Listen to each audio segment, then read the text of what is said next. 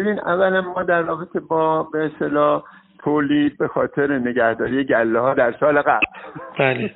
سال ده هفته با مازاد تولید مواجه شدیم. یعنی مثلا اون برای سال قبل بوده و به خاطر عدم حذفشون به دلایل مختلف توی عدم امکان حذفشون که از اسفند قرار بود اینا حذف بشن به خاطر نمی‌دونم بس موندن مرغای گوشتی و حجم بالای کشتار مرغ گوشتی و اینا بله. عملا روند حذف مرغای پیر با کندی انجام شد. توجه داری؟ بله.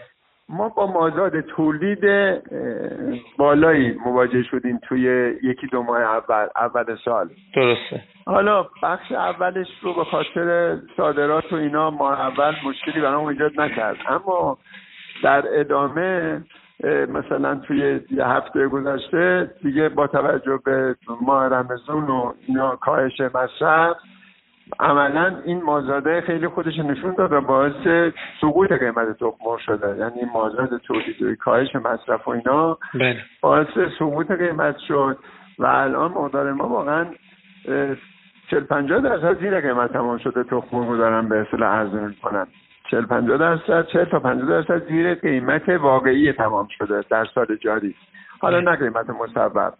قیمت مصوب با این فاصلش شاید حدود سی درصد باشه. ولی قیمت واقعی امسال که حالا باید بازنگری بشه و اینا با توجه به افزایش هزینه های تولید و بس مثلا بعضی از اقلام آنالیز قیمت مثل مثلا خود ذرت که رسما قیمتش 1500 150 تومن بردن بالا دیگه درسته؟ بله. بعد تعرفه ای که گذاشتن برای کنجاله یا مثلا حقوق و دستمزد که افزایش پیدا کرده و تعداد تعداد دیگه از مثلا آزاد کردن ارز بعضی از قضیه ها اینا همه روی افزایش قیمت واقعی تاثیر گذاشته که قاعدتا این باید ما تقاضامون اینه که مسئولین بخش قیمت گذاری تنظیم بازار سازمان حمایت اینو حتما بازنگری بکنن بله.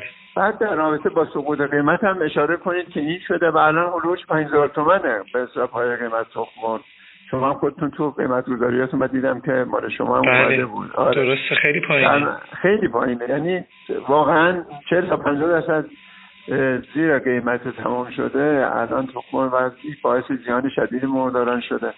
و ممکنه برنامه تولید رو تاثیر قرار بده انگیزه برای جوجه ریزی و تداوم تولید رو با مشکل مواجه کنه.